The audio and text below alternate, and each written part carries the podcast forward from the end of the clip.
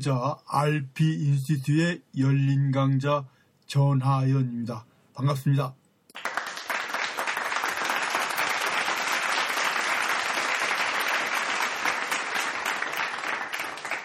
오늘은 미술이 세계의 역사와 문화를 바꾼 네 번째 주제로 한 object, 한 물건이 온 세계를 열광시키고 바꾼 사례에 대해서 여러분에게 얘기를 드릴까 합니다. 100년 전까지만 해도요, 세계의 이 정신계통의 학자들, 인문학자들, 철학자들, 그 외 미디어 전문가들은요, 인류의 역사를 바꿀 수 있는 것은 오직 위대한 영웅이나 어떤 역사적인 큰 사건만이 인류 역사를 전환하고 바꿀 수 있다고 믿었었습니다. 예, 그런 생각이 바뀌기 시작한 거는요.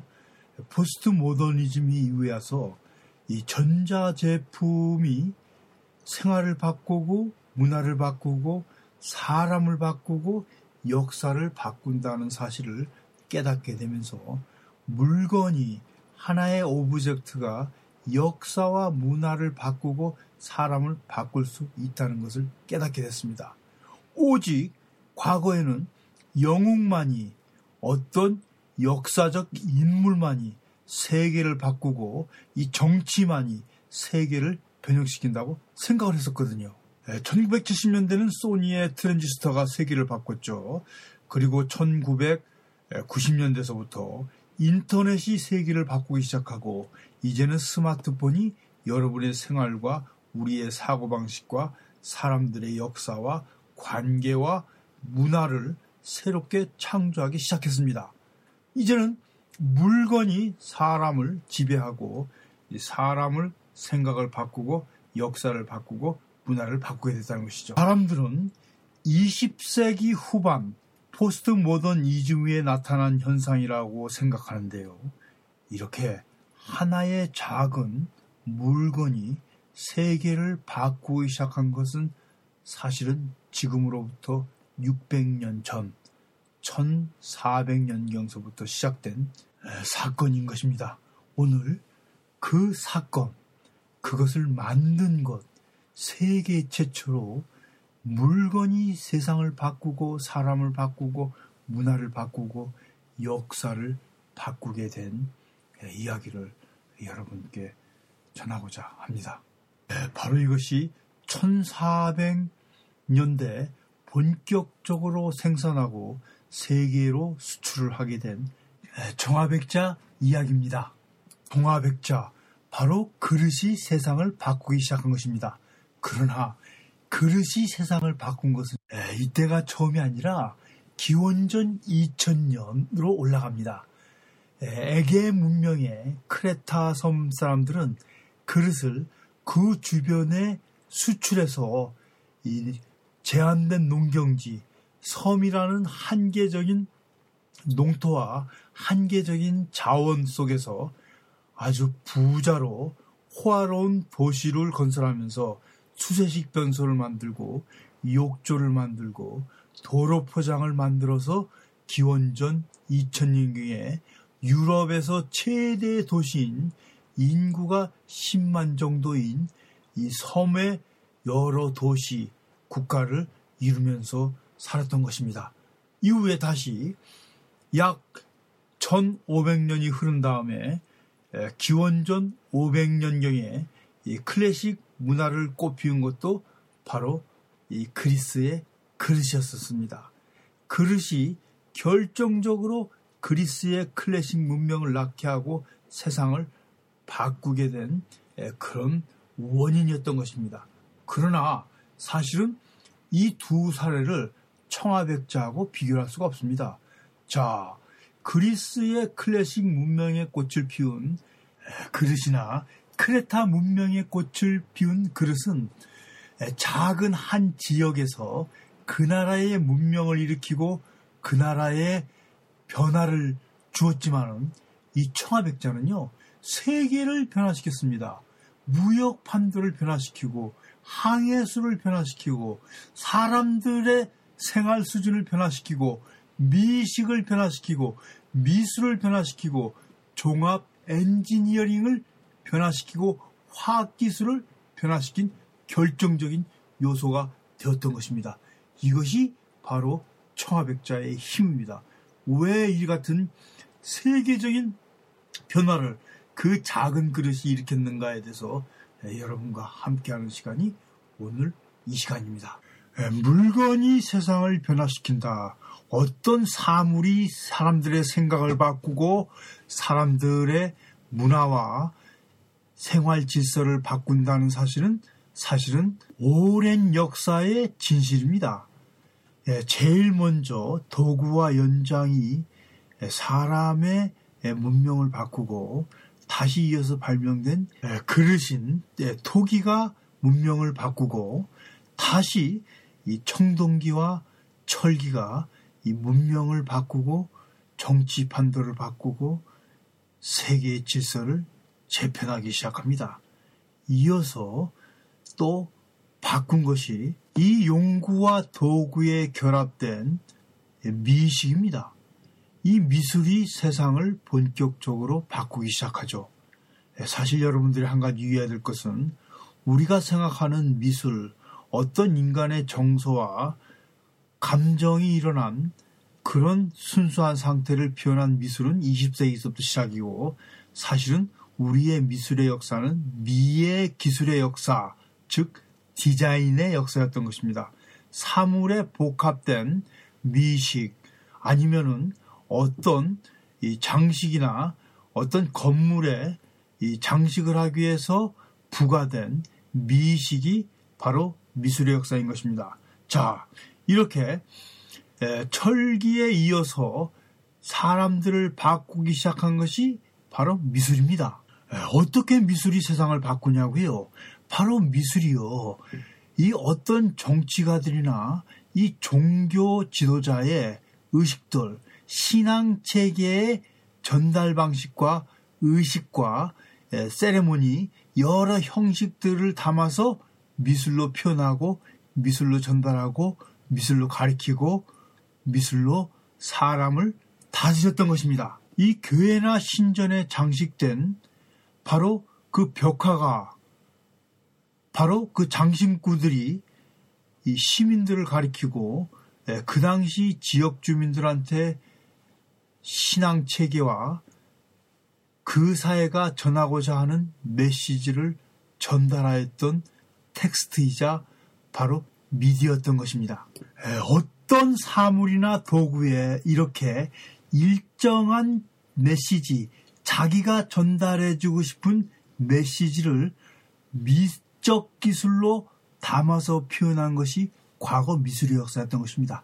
그러나 이렇게 직접적인 미적 메시지를 전달한 교회의 미술이나 왕의 궁정에서 발견되는 이 벽화 장식이라든가 어떤 종교적 의장용 도구를 빼놓고 평범한 사람들이 사용하던 그릇에서 발견되는 미식이라는 것은 또 다른 차원의 것임을 여러분이 반드시 한 번쯤 생각해 봐야 되는 것입니다. 물론 이 그릇에 장식된 미식이라는 것은요 그것이 화려할수록 정교할수록 특히 청아백자 같은 경우는 사실은 일반인들은 감히 사용도 못하는 상당히 귀중한 것이었습니다. 이 조선시대 같은 경우는 예, 중국의 황제가 조선의 왕에게 선물을 해가지고서 제한적으로 사용해서 이 공급받던 것이고 또는 이 밀수를 통해서 들여왔던 것이고 그리고 또 성균관에 있는 학자들에게도 왕이 특별히 술잔을 청아백자 술잔을 하사해서 이 보물처럼 예, 그것을 가지고 이 맛있다는 기록이 나오는 것으로 봐서는 아주 특별한 특별한 사람 중에서 특별한 것이었으면 예, 확실합니다. 여러분 여기서 한 가지 제가 더 꼭 염두에 두셔야 될 예, 말씀은 그릇이라는 것을 하나의 미디어로서 볼 수 있다는 것입니다. 사실 이 미디어라는 개념이 우리는 좁은 의미에서 신문과 방송, 언론만을 생각하는데 어떤 일정한 의사나 생각을 전달하는 도구들이 미디어입니다. 지난번 강의에서도 제가 언급했듯이 이 교실에서는 칠판이라는 것이 미디어고 그리고 또 개인적으로는 노트라는 것이 미디어고 이 타블렛이 미디어고 이런 것들이 생각과 의사를 전달하는 것이 미디어입니다. 물론 개인적인 편지나 쪽지 같은 것도 일종의 미디어죠. 자, 그러면 그릇이라는 미디어는 무엇을 담는 것일까요? 바로 맛을 담는 것입니다. 즉, 식욕을 해결해 주는 것이죠. 인간의 모든 미적인 표현과 이 미술은 미식에서 출발하고 미식의 가장 첫 번째 단계는 개인적, 기본적, 인간적 욕망이라고 이미 말씀드렸습니다.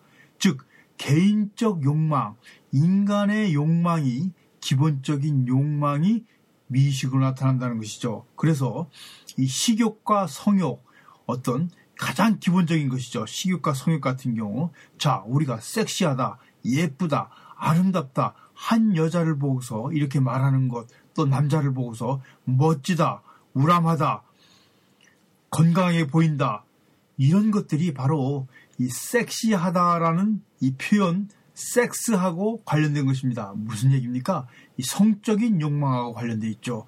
이 성적인 욕망이 은연중에 노출하고 또 그것을 표현한 것이 바로 패션이고 또는 화장의 기술이고 우리가 인간한테 볼 수 있는 그런 아름다움입니다.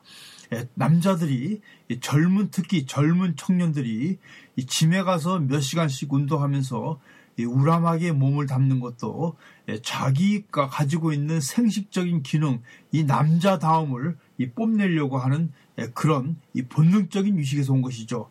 당연히 이 식욕 같은 경우 기본적인 욕망입니다. 이 식욕을 자극하고 이 식욕을 환기시키고 이 식욕을 미적으로 욕망으로 발현한 것이 바로 뭡니까? 이 그릇 아닙니까? 이 그릇이라는 것은 이 맛을 나누고 맛을 증가시키고 맛을 효과적으로 이 증폭시키면서 맛을 효과적으로 아름답게 전달하기 위한 일종의 도구죠. 아, 여러분 그릇이라는 입장으로 본다 그러면요. 자, 이 책이라는 것은 지식을 담는 일종의 도구, 그릇이죠. 용기라는 얘기입니다. 자, 이 우리가 먹는 일상에서 먹는 이 모든 그릇들은 식욕이라는 욕망을 담는 그릇입니다. 또 우리가 입는 옷이라는 것은 바로 우리의 몸, 우리의 아름다운 몸을 담는 일종의 표현 도구, 이 그릇인 것입니다. 즉 용구라는 것 이런 사물이 지닌 이 독특한 성격, 기본적인 기능에 대해서 우리가 다시금 생각할 필요가 있다는 것입니다. 그래서 재미나게도요. 기원전 2000년, 지금으로부터 4000년에 이 크레타 섬 사람을 중심으로 한 에게 문명의 섬 지방 사람들이 농사도 질 수 없는 척박한 땅을 가지고요. 고기도 잘 잡히지 않는 환경 속에서 오로지 아름다운 그릇을 만들어 가지고 그 주변 지역에 수출하면서 그릇과 맞바꾼 여러 가지 물건들, 농산물, 그 다음에 장신구들, 심지어는 자수정, 보석류 또는 염색한 천까지 수입해서 그들은 풍요와 활락을 즐기면서 고도의 문명을 이루었다는 것입니다. 마찬가지로 이 그리스에서도 그렇거든요. 자, 뒤에는 산이고 앞에는 바다로 막혀 있고 농토는 작고 한계적인 영토에서 자식을 둘셋 낳으면 반드시 하나둘은 해로 보낼 수밖에 없었습니다. 외지로 떠날 수밖에 없었어요. 왜냐하면 좁, 좁은 농토에서는 그들은 먹고 살 수가 없었거든요. 이런 한계를 극복하기 위해서 이 그리스인들은 기원전 천년서부터 시작해서 본격적으로 그릇을 생산하고 그것을 가지고 수출해서 돈을 벌었던 것입니다. 자, 이렇게 그릇을 본격적으로 수출하고 생산하려고 그러면 어떻게 됩니까? 일단 아름다워야죠. 주변 사람들의 미식을 만족시켜야죠. 생활에 편리해야죠. 그러니까 사실은 실용적인 미, 또 기능적인 미, 또 눈에 보기 좋은 아름다운 미, 이런 모든 미를 갖추기 위해서 그들은 무엇이 아름다운 것인가, 어떤 것이 사람들한테 만족시켜 줄 수 있는가를 찾을 수밖에 없던 것입니다. 자, 그런데요, 이런 그릇의 역사가 이런 그릇으로 문명을 이룬 것이 단지 고대 사람들뿐만이 아니었다는 것입니다. 이 중국의 이 명나라 시대 때서부터 본격적으로 수출하기 위한 청아백자가 이 세계의 히트 상품이 되면서 400년간을 지배하게 됩니다. 자, 중간에요. 물론 이 서구에서는 예, 크레타 섬이 몰락하고 다시 미케네가 그릇을 수출하고 다시 그리스가 그릇을 수출하면서 이 대부와 커다란 문화를 일으키게 되죠. 그 다음에 그런 여러 가지 그릇에 대한 전통을 에게 문명의 이 사이프러스 섬 같은 경우가 이어받게 됩니다.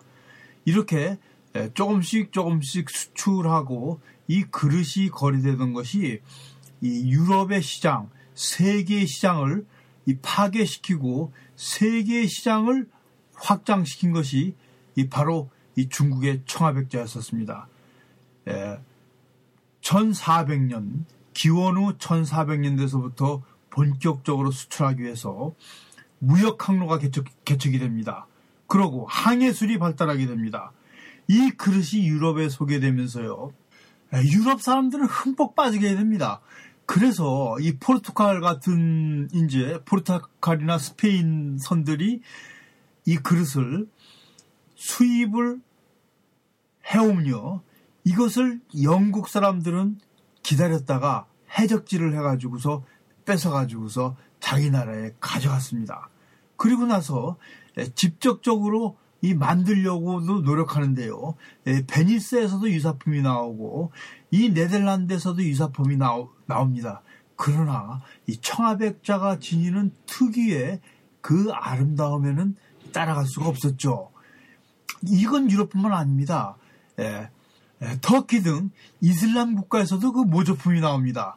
그리고 물론 한국에서도 모조품이 나오고 예, 월남에서는 예, 지금의 월남 당시 인도 차이나 반도에서도 역시 이 모조품이 생산되고 세계에서 이 청아백자를 흉내낸 모조품들이 1600년서부터 우죽순 쏟아져 나오기 시작합니다. 그러고 이 1700년대 그 바통을 이어받은 이 일본이요. 일본이 사실 임진왜란도 그렇게 해서 일으켰지만 우리 한국의 도공들을 데리고 가기 위해서 이 일본이요. 이 1700년대 후반서부터 시작해서 중국을 앞지르는 청아백자를 개발하고 아주 뛰어난 디자인의 도자기를 개발해서 일본의 장기항, 나가사키 항서부터 시작해서 암스테르담 항까지 1년에 약 200여 척의 무역선을 보냅니다. 이 무역선에서 뭐가 실렸냐 그러면 일본인이 만든 도자기입니다. 이 도자기가 바로 일본의 명치유신을 일으키고 대동아 전쟁을 일으키는 군사 자금을 만들어주고 항공모함과 잠수함 그리고 그 비행편대 미국한테 대들 수 있는 대규모 비행편대를 만들어준 원동력이 된 것입니다. 여러분 우리가 이 도공들을 빼앗기고 일본이 그 도공들의 기술을 잘 개발함으로써 우리는 역으로요 한일 합방의 불행을 맞게 되고 이 대일 전쟁, 러일 전쟁, 그 다음에 또 청일 전쟁까지 일으키면서 아시아에서 대제국으로 부상시킨 것이 바로 일본의 도자기였습니다. 영국도 마찬가지죠. 네덜란드도 마찬가지입니다. 근대 문명을 일으킨 것이요. 유럽 사람들을 부자로 만들어주고 일본인한테 국부를 만들어준 것이 바로 이 도자기였던 것입니다. 그런데요, 정말 이 청아백자라는 것은 또 더 특별합니다. 자, 이 청아백자에 대한 이야기, 물건이 다시 세계를 지배하고 이 사람의 정신을 지배하고 문화사를 지배하고 또 세계를 바꾸게 된 얘기를 예, 구체적으로 여러분들과 함께 2부에서 나누기로 하겠습니다. 1부는 이것으로 마치겠습니다. 자, 이 강의는 영사 UK의 후원자님에 의해서 여러분에게 이렇게 mp3 파일로 들려주게 된 것입니다. 예, 런던 시인의 문화학교 RP 인스티튜의 전하연이었습니다. 감사합니다. Bye.